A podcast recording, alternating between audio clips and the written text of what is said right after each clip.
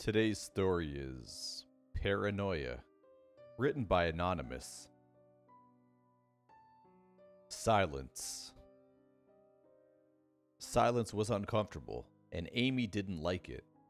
Fingers nimbly tap tapped across the black and white keys as she typed up what she hoped would be a phenomenal English essay.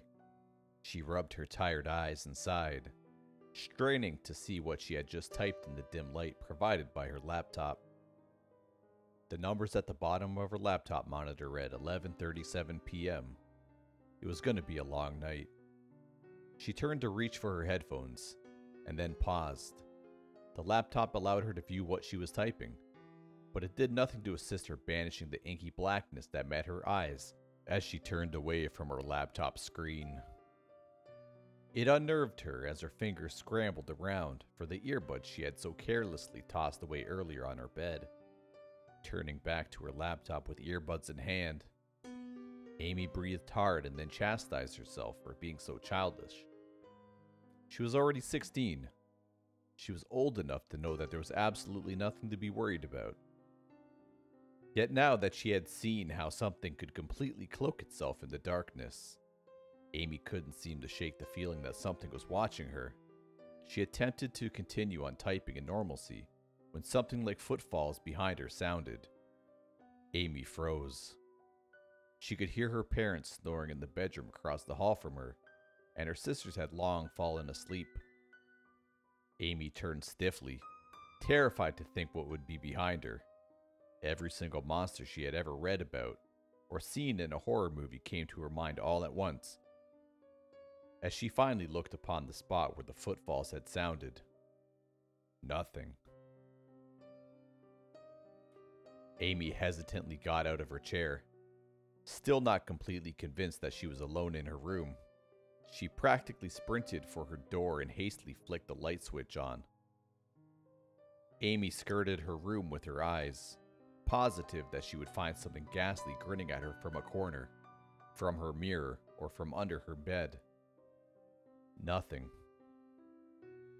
Amy released the breath she wasn't aware she'd been holding.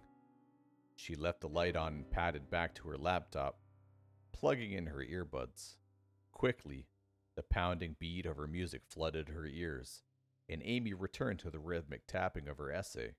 She was almost done with her third paragraph when she looked at her clock again.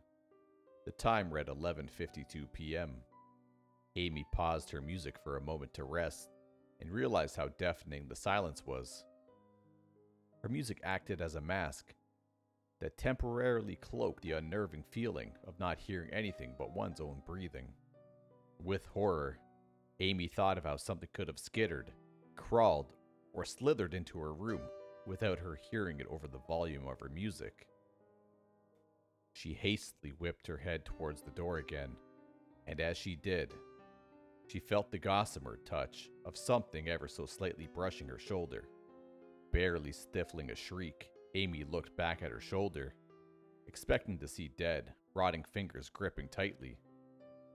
It was just her blonde ponytail, resting on her shoulder from when she whipped it around so quickly. Amy rubbed her temples and sighed. Maybe she should get a haircut. The silence of her own exhaustion was getting to her. She was imagining things. This couldn't be healthy.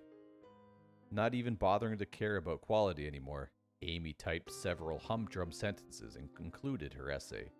Tentatively, Amy looked behind her one more time. Nothing.